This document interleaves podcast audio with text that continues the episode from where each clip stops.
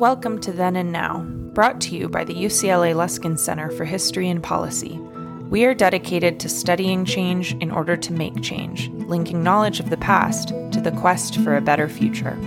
Every week, we interview thought leaders, historians, researchers, and policymakers about what happened then and what that means for us now.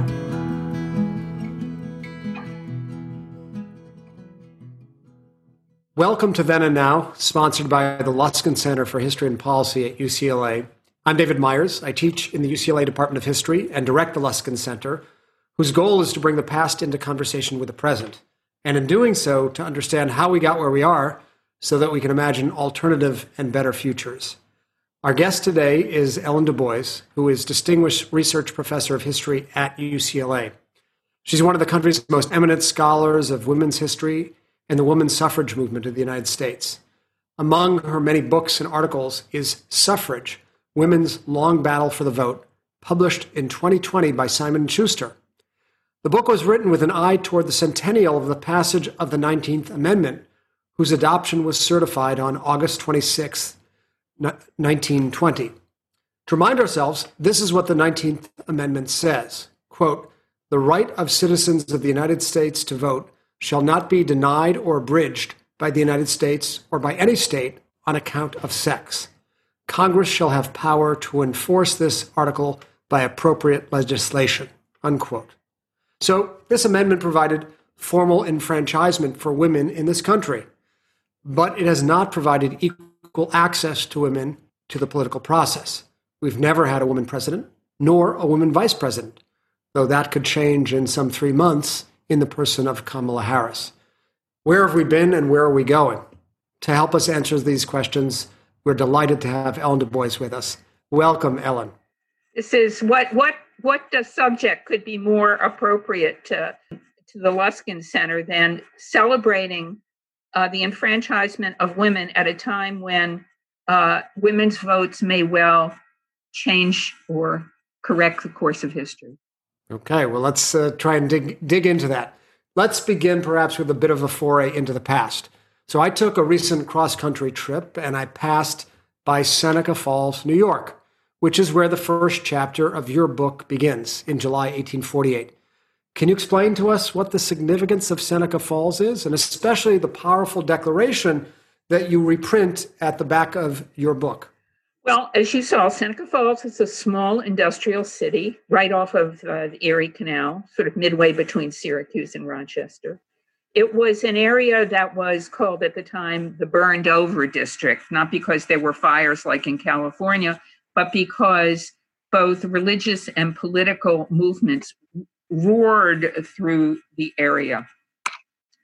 1848 is a really important year. It's a world historic year. There are revolutions all over all over Europe to demand political rights, basic political rights. Uh, in the United States, uh, all white, pr- pretty much all white men could vote, uh, but as we know, um, no slaves, many many free black men, and all women were deprived of the vote. So this uh, this movement in Seneca Falls one could call it uh, one of the revolutions of 1848. Uh, in the United States, it focused on women. It's also important that that year, if we look in American history, it was the end of the Mexican Revolution. Uh, it had, or not the Mexican Revolution, please excuse me, the Mexican American War. It had added much of northern Mexico to the United States. And in doing so, it had broken open the issue of slavery into American politics, where it had been kept out by very high walls. Uh, from 1848 to 1861, the issue grew and grew. And um, starting in 1848, a series of new political parties, the first one's very small. And by 1854, the third or fourth, was the Republican Party, a brand new party that blasted into history and within six years had elected a president. in this environment, um, the organizers of the Seneca Falls Convention, and especially Elizabeth Stanton, understood how important political rights were for women to join in the uh, in the in the changes of history, uh, not to stay on the outside, and also for women to gain any of the uh, goals that they had, which ranged from educational to economic to political rights. So you hinted just now at a connection between uh, the abolition movement and the suffrage movement, two of the most important movements for justice in the United States in the 19th century. Was that a mere coincidence in time, or is there uh, a causal connection that we can uh, excavate? Um, you know, we know um, those of us who think about these issues uh, that race and gender are constantly intertwined. Um, you know, uh, all races involve women, and women involve all races. Uh, through the long history of the suffrage movement, those 75 years, uh, the issue of race continues to complicate uh, the campaign for women's suffrage. At the beginning, through to uh, the uh, the high years of Reconstruction in the late 1860s and early 1870s, uh, the question of women's rights and then women's suffrage is completely bound up with abolition. Those first uh, uh, women's rights activists were to a woman abolitionists.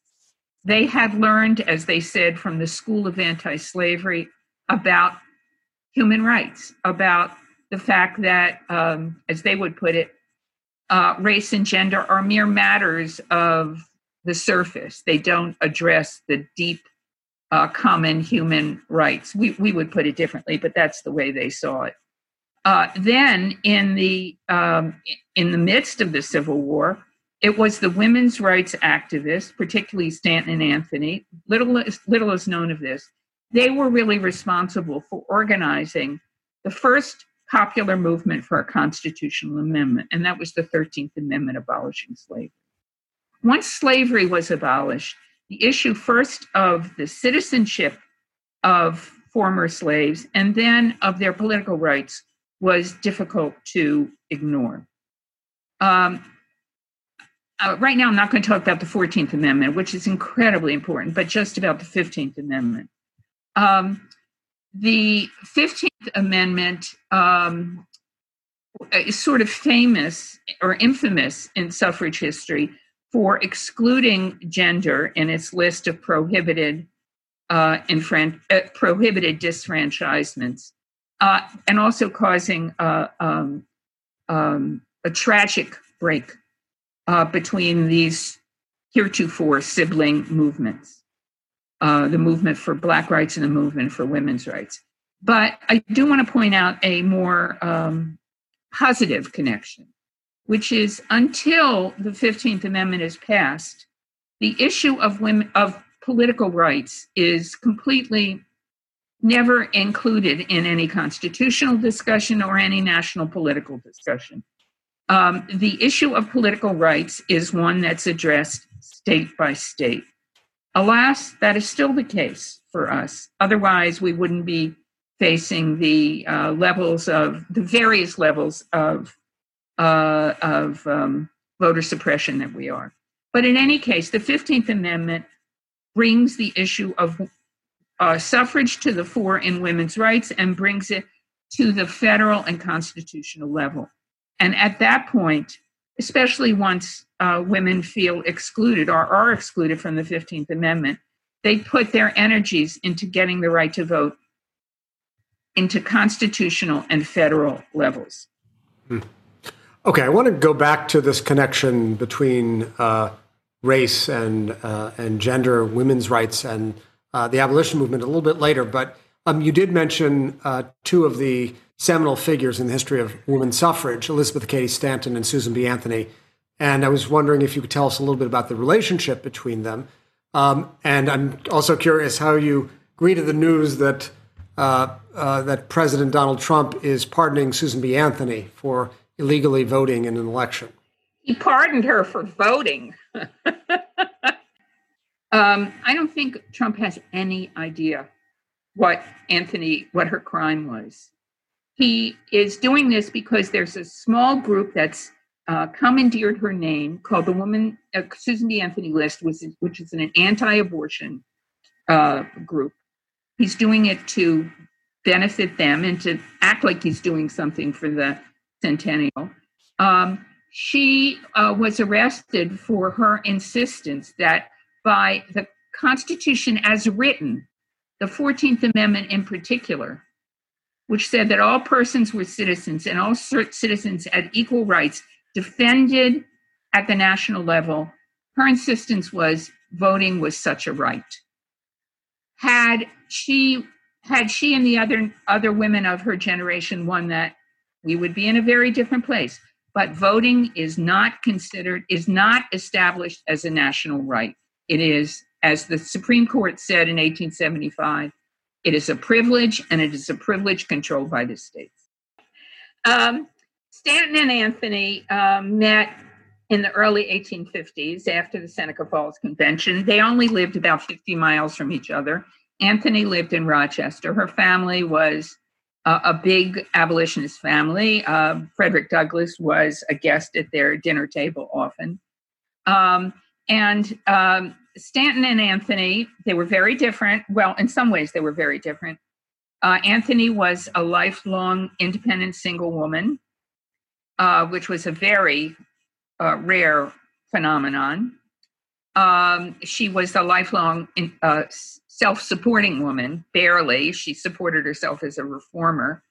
Uh, and Stanton was a married woman who uh, had seven children. It is interesting to remark she was very healthy and also she believed in sort of progressive uh, health uh, uh, health uh, regimes. All of her seven children uh, survived and lived to infancy. I mean, to adulthood. Not very common. People, babies died a lot.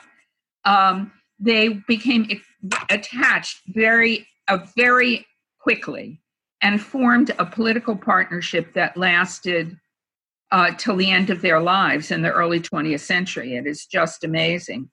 They um, they had different roles and strengths. Anthony was a, a, consummate organizer. She sort of never stopped moving. Um, her story has her first going from county to county in New York, and by the end, she's going on a train across the country to San Francisco and Los Angeles and Portland uh, and Denver. Um, whereas Stanton was the the thinker, uh, the writer. Um, Stanton's writings are extraordinary. They, when you read them today, they sparkle with uh, intelligence and and are you know most 19th century writers they're they're sort of long complicated sentences that are very flowery and if you try to teach them people won't listen to you um, uh, but stanton is just uh, there's nothing like that about her she her words and her ideas it's unusual for me as a historian to say this but they transcend history um, and can you give us a sense of what some of the forces arrayed against uh, the movement uh, looked like um, at a political and social level. I mean, we have a sense now in uh, popular culture because of the series Mrs. America of what opposition looked like to the Equal Rights Amendment, uh, eff- the, the, the, effort to bring forward the uh, equal right to pass the Equal Rights Amendment, and the person of Phyllis Schlafly and and others. What did it look like in the 19th century, in the time uh, immediately following Seneca Falls and into the early 20th century? Who were the forces in opposition? Well, um, let me start by saying that um, unlike the battle to end the ERA or to stop the ERA, I do not think that a, a female opposition was a major phenomenon. There was an anti suffrage movement. It had women in the front, but there weren't a lot of them and in some ways, they were a front for the men behind them. The fact that the ERA was stopped by a woman's movement is an ironic testimony to the power of women's suffrage. Women were, uh, battle over abortion rights now. There are women arrayed on both sides, and and politically um, politically significant groups of women. Having said that, uh, of course, there was uh, sexism coursing through the society. Um, the women's suffrage movement didn't spend too much time supporting women going into political office, which is something I think we'll talk about. Um, but uh, I would say that although there's a lot of a, a, tremendous amount of sexism, women are too emotional, they are not independently minded, they don't know anything about political issues, all of these things. I really don't think that's what stopped women's suffrage. There were two times in that long 75 years when a constitutional amendment might have happened, when there was a, um, a close chance. The first time that we talked about was in the late 60s and 70s, 1860s and 70s. Don't forgive me, I'm a 19th century historian. um, uh, the second time, which was the time that uh, it happened, was in the 1910s. In both of those times, these were periods of progressive political change, periods in which, to quote Elizabeth Stanton, the constitutional door was opened. There is no United States constitutional amendment between the 15th Amendment in 1870 or 71 and the 16th Amendment, which is in the early 20th century.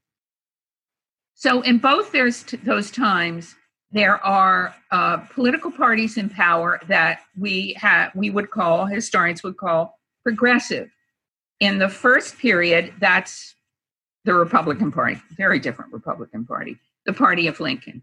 In the teens, there is the Democratic Party run by Wilson. Now we now know uh, uh, because of Black Lives Matter, we now know that Wilson was a real opponent uh, of a, a, real, very hostile to racial equality. He was from Virginia, he was a Southern Democrat. Um, uh, so um, I, I, might come back to the early period, but looking at the 1910s, uh, Wilson was tremendously opposed, as was his party, to a constitutional amendment. And it's only when um, forces uh, uh, arrayed uh, in favor of a constitutional amendment about starting in about 1918 that he gives in. Now, um, why why are these political forces opposed? In general, um, political parties know they can't count on women's votes. Women's votes are half the population. They're, they're they can not be marshaled uh, on behalf of one party or another. So there's no partisan advantage. Um, but the second reason in this period is that this party, the Democratic Party, as it existed in the 1910s, was uh, a party was a party which was really still controlled by white supremacist forces in the South, and and these Southern states had worked so hard to deprive black men of the votes that they had won in the 1870s. They would be damned if they were going to open the door to black women who they knew were uh, sort of prepared and committed and organized and disciplined for voting, and they would be much more difficult to drive out of the electorate than black men. So I would say that the political forces, it's often said that the political forces against women's suffrage are the sort of uh, uh, sexism in the society. I personally think, after doing this book, that the, the forces against women's suffrage are political forces. These are men who run parties and who make political decisions, and uh, women's suffrage was not one that they were prepared to make. So let's reverse the coin. How then did the amendment pass? What were the forces that were mobilized to pass in the face of this extremely powerful opposition, including from Woodrow Wilson? Yes, yes. Uh, often, uh, uh, when we look at the history of suffrage in this period, uh, we are very taken with the the civil disobedience uh, in the uh, in 1916 and 1917. Women being the first uh, reform movement to picket the White House, which they did daily for most of 1917, and when the United States went to war, this picket, this picket became uh, was accused of treason, and these women were thrown in jail. Some of them were forced fed. Some of them were subjected to the kind of uh, psychiatric attacks that were familiar from the Stalin regime of people being um, put in um, in mental wards and being told they were crazy. Um, but at the same time, uh, there was a, another force that gets uh, less attention, which was an extraordinarily well organized lobbying campaign. Lobbying already had a bad uh, reputation. These women formed what they called the front door lobby. And they um, brilliantly worked Congress from 1913 on. Uh, they had they had rules that we would uh, we should spread around again always knock on the door of the congressman lest he something's going on in there that he doesn't want you to see. So don't walk in. Um, go to the ladies' room and write down all your notes immediately. Make friends with the secretary, uh, and never, never close the. Never get angry. Uh, no matter what the person you're lobbying says, you don't want to close the door to the next person to come in. These are all brilliant. Um, I'm going to add one other force in those years, in between the 1870s and the 1910s, the suffrage movement, which can't make any grounds federally in the US Constitution, reverts to the states, which, as I've sort of indicated, actually had control over the right to vote. And they go into especially all of the Western states. And most of them, they succeed in, uh, in campaigns to change state constitutions. Uh, your and my, our Luskin Center, California was the sixth state in which such a campaign was successful in 1911. Very, very um, uh, important state, not yet the California we know, but the second largest state in the West and very diverse and economically booming. Um, I must make an important point here in each of these states, when, when the Constitution of California and Colorado, et cetera, is amended and women get the right to vote, they get full voting rights. They are able to vote for their Congress people and for president. So the women of California can start voting for president in 1912, eight years before the 19th Amendment is passed. What this means is that these states and the women in them who number something like 4 million by the middle of the 1910s, are themselves a powerful force in favor of women's suffrage.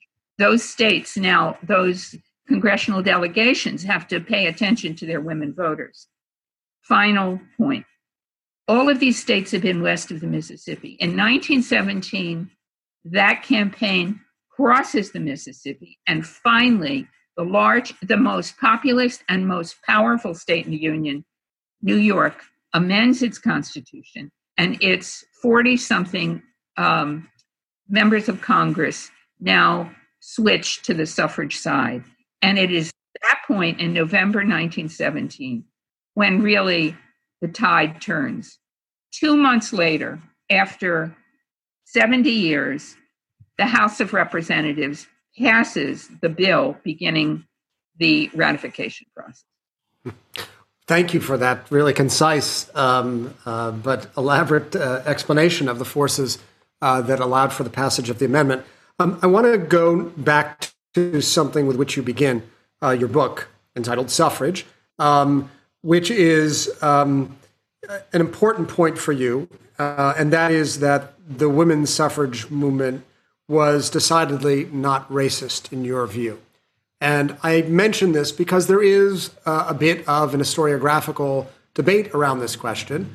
Um, for example, a few days ago, the historian Martha Jones, a friend and colleague of yours, wrote an op ed entitled Why I Won't Celebrate the Centennial of the 19th Amendment, in which she um, explained that, in her view, black women were left behind. So, you know this question very well. Um, what's your what's your view of the matter? I think that's not exactly what I said. I think that I said that the suffrage movement was not consistently racist or okay. something like that. Okay. That is what I said. It's a long movement. Uh, we talked about it beginning in the abolitionist movement, but it goes massive in the Jim Crow era. and into the years when, as I indicated, national politics are controlled by Southern Democrats. So the political eras are very, very different. Also, we're talking about three generations. So, whereas the first generation uh, has uh, uh, really grows up in the school of anti slavery, the second and third generations have no such connections to uh, movements for Black equality or even to Black women suffragists. And um, they are there are moments, important moments, where uh, Black women are literally pushed to the back uh, of the of the suffrage um, forces. Uh, at the national level, Black women uh, are really pretty invisible in these Wilson Democratic years. But if we go and and let's remember that the great majority of Black women still live in the South, but they are beginning to move north. This is the beginning of what is called the Great Migration. Uh, now, uh, Martha's grandmother, I believe, stayed in the South because her family was connected to an important historically Black college, Bennett College. Um, but as women move north uh, into the big cities, there are significant, of course, they're a minority, but they're growing uh, groups of Black women, especially in cities where um, there are um, Republican parties. And in both Chicago and New York, uh, when we get to the state level, to ratification, and also to the effort to pass these state constitutional amendments, Black women are a significant force. Now, they press themselves into the movement. They're not always welcome, but they have votes to offer, and therefore they are brought in on strategic grounds.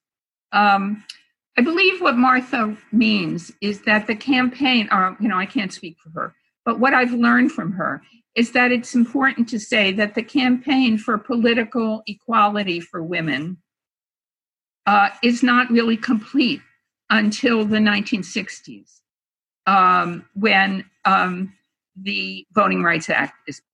Then, of course, it is renewed now uh, with such terrible, terrible obstacles placed uh, in the face of, uh, uh, of voters, voters of color, and uh, to women who are so important. Okay. So I want to pick up on this by um, asking about the centennial itself, the commemorative moment that we face. Martha Jones says, I, I, I don't feel I can celebrate. Do you feel this is a moment to celebrate? And I guess what is packed into that question is how do you really assess uh, the flow of history, the movement since 1919, 1920? How do you how do you chart that arc? Um, has it bent toward justice, or has it been much more meandering? Well, when we talk about an arc bending to justice, we do not mean uh, a uh, consistent rainbow-shaped arc. So, yes, of course, like all justice movements, social justice movements, it bends in that direction, but it is a very long uh, arc. So um, I'm often asked, well, what it was, you know, was it all that important?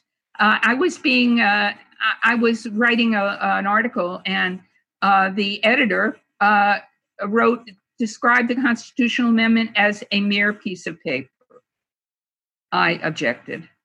Um, if we want to know how important the 19th Amendment is without saying that it, nor the 15th Amendment on which it was based, nor the 26th Amendment, which has the same language about 18 year olds, um, did not automatically, like, um, like a brilliant prize, not a brilliant prize, like um, a magical instrument, change history. Uh, uh, so, what I now feel I can say with great confidence is this election, which we are heading for, tells us how absolutely important the right to vote is. That's what John Lewis said, literally on his deathbed. The President of the United States is not putting all his energy into stopping equal economic rights or even abortion rights. He is putting his energy into stopping the right to vote. because that is what keeps people in power or removes them from power. So I think this shows us how important the 19th Amendment was, not as something that magically changed history, but created a potentiality which it is our obligation as women citizens to defend and make use of. And if we isolate um, the uh, women in that um, that overall effort to enfranchise all citizens in the civic duty and and responsibility uh, uh, and right to vote, uh, where are we at? How do you really assess where this historic movement is at? This is the other part of your question, the arc. 1920. Um, something about two thirds as many women as men voted. Even though the suffrage movement involved thousands, perhaps tens of thousands of women, the great majority of the 29 mil- million women in the United States were naive of politics. And it took, uh, as a suffragist knew this, they knew that getting the right to vote was only the beginning. It took as long, or it took another 50 years for uh, the both the numbers of women in the electorate, the numbers of women in political office, and the concentration of women's votes in certain places to manifest itself. Starting in the 1970s, first of all, the numbers of women begin to exceed that of men in the electorate.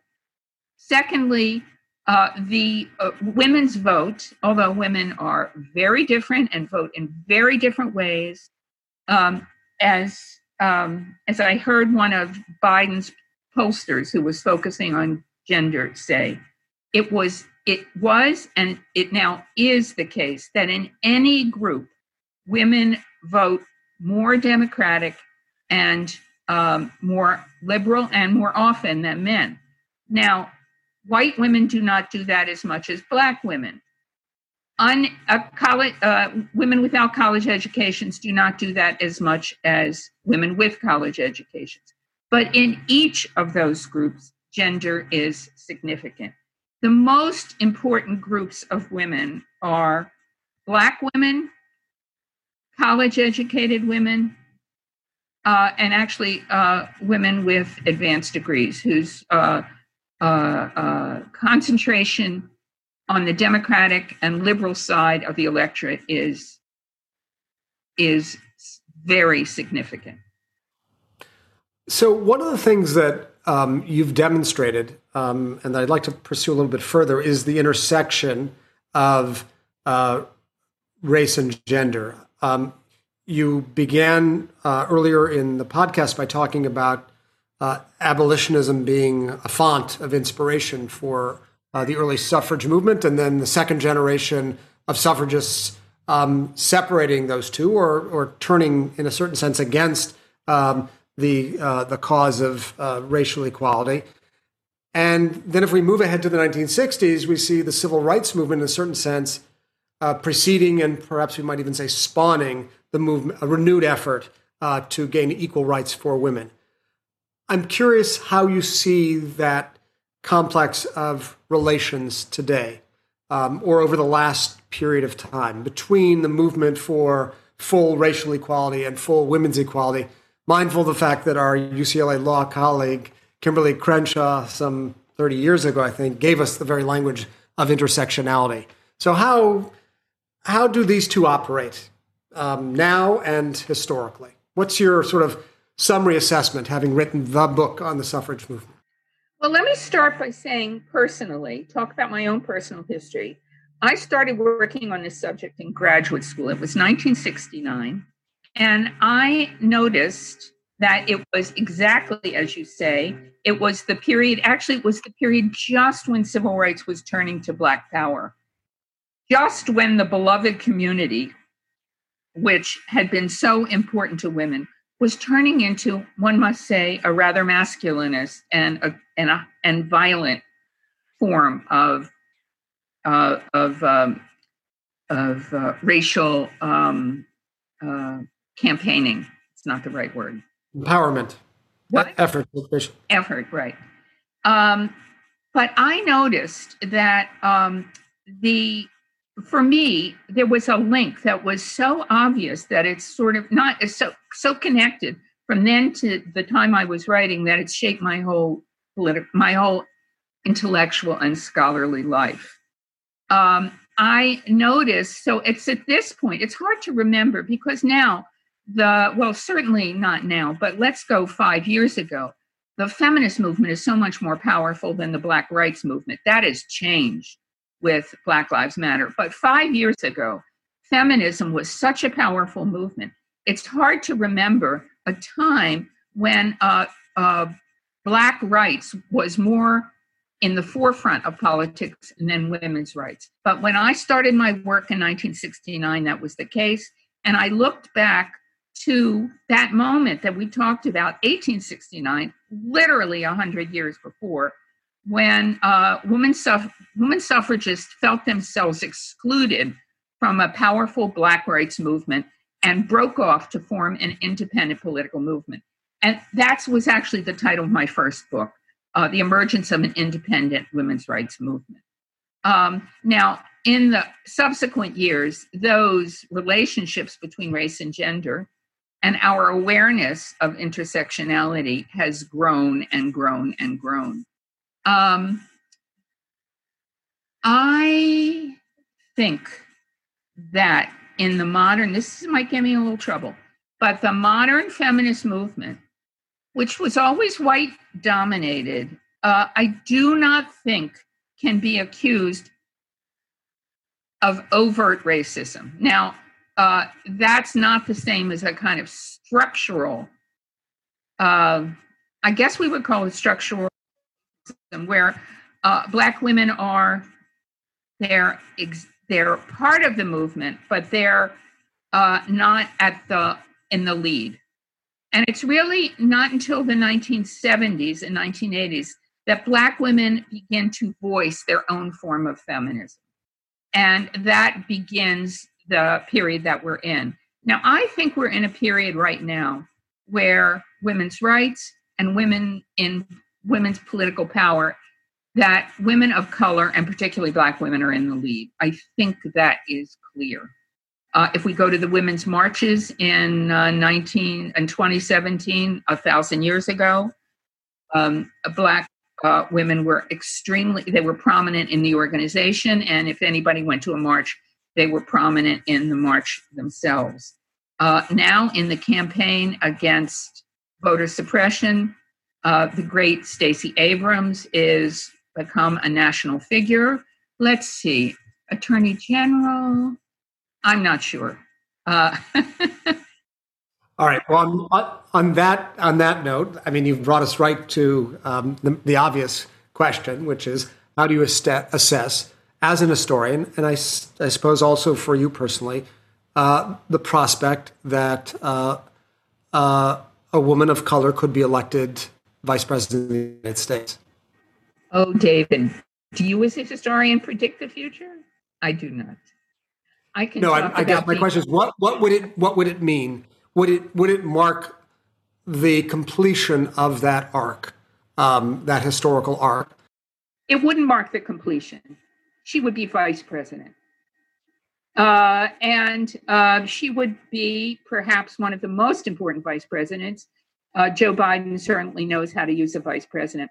I saw a great article in the paper today which pointed out that all the things that Hillary was accused of are true of Biden, with one exception. He didn't do it backwards in heels. Uh, as uh, as uh, as as what's her name? Richards, first name. Ann Richards. Ann Richards said, uh, uh, "Women do everything men do, except they do it backward and in heels." Um, she was talking about Ginger Rogers, I think. Um, but I think I have to say, when Hillary Clinton lost the presidency, like a lot of women in my generation, I felt it as a personal blow. I was accused of taking it too personally. I now think, and I wish I could say to her, and I expect she knows this uh, think of Susan B. Anthony. think of think of Susan B. Anthony. Think of Moses. Uh, she is lead, she led her people to the edge. Um, maybe she and I were um, naive to think that that change that because she she was so um, so competent and so clearly uh, the better person for the job that that's what would happen. And I think actually the insurgence of women into politics that we saw in the 2018 election was in many ways sparked by the discovery, shouldn't have been a discovery, of how much sexism, how powerfully these these stereotypes, these I wouldn't even call them microaggressions. They were more than that. Were were thrown at her uh, that were mobilized uh, with great determination by a political party who saw her as a, a, a, um, a danger, a major danger, and which worked. And um, I wish I could say to her, um, history, well, whether history does it or not, you, uh, as she said, you broke open the, ce- the uh, ceiling but um, there were reasons in history that you didn't win, and we are now suffering the terrible, terrible consequences of that defeat. And of course, we'll see. Uh, 2018 was different than 2016, as you suggested, and 2020 might be its own course correction, as you suggested at the beginning of, of uh, our conversation. Um, I want to ask, by way of conclusion, um, a question that you uh, have already touched upon in part, but this is sort of the opportunity for the final summation, which is what do you think we learned from the past? What do we profitably take from the past? What do you With take respect from respect to this past? What do you take from this past, for example, that you feel is important for us to carry forward?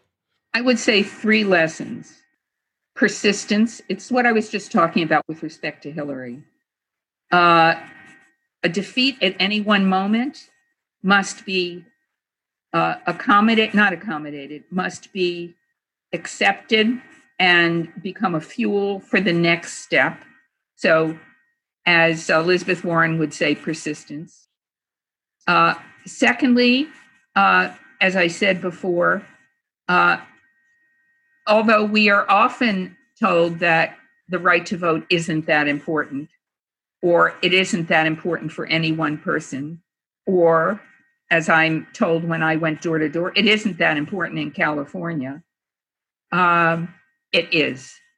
And when things are really, really at stake, the powers uh, mobilized against full voting rights, equal rights to all citizens to vote, which was at the core of the women's suffrage movement, they are mobilized against that. And finally, I would say, and this is the kind of lesson, a, a, a negative lesson from the suffrage movement, how important it is recognizing the limits of any political, of any historical movement to create and maintain uh, and nurture coalitions of women. So those are my three lessons. Thank you, Ellen, for joining us on Then and Now. It's really been a pleasure having you with us. Well, I've always enjoyed this. This is not the first time we've had this conversation, David, but each one of these conversations is a true pleasure. And, and thank you to our listeners out there. Let us know your thoughts on this or other episodes of Then and Now by emailing us at luskincenter at history.ucla.edu. That's L U S K I N, center at history.ucla.edu. Special thanks to our executive producer, Maya Ferdman. Until next time, wishing you a safe and healthy day. Thank you for joining us this week on Then and Now. Then and Now is brought to you by the UCLA Luskin Center for History and Policy, where we study change to make change. For more on our work, follow us on Twitter and Facebook at our handle, at Luskin History. Our show is produced by Maya Ferdman and David Myers, with original music by Daniel Reichman. Special thanks to the UCLA History Department for its support, and thanks to you for listening.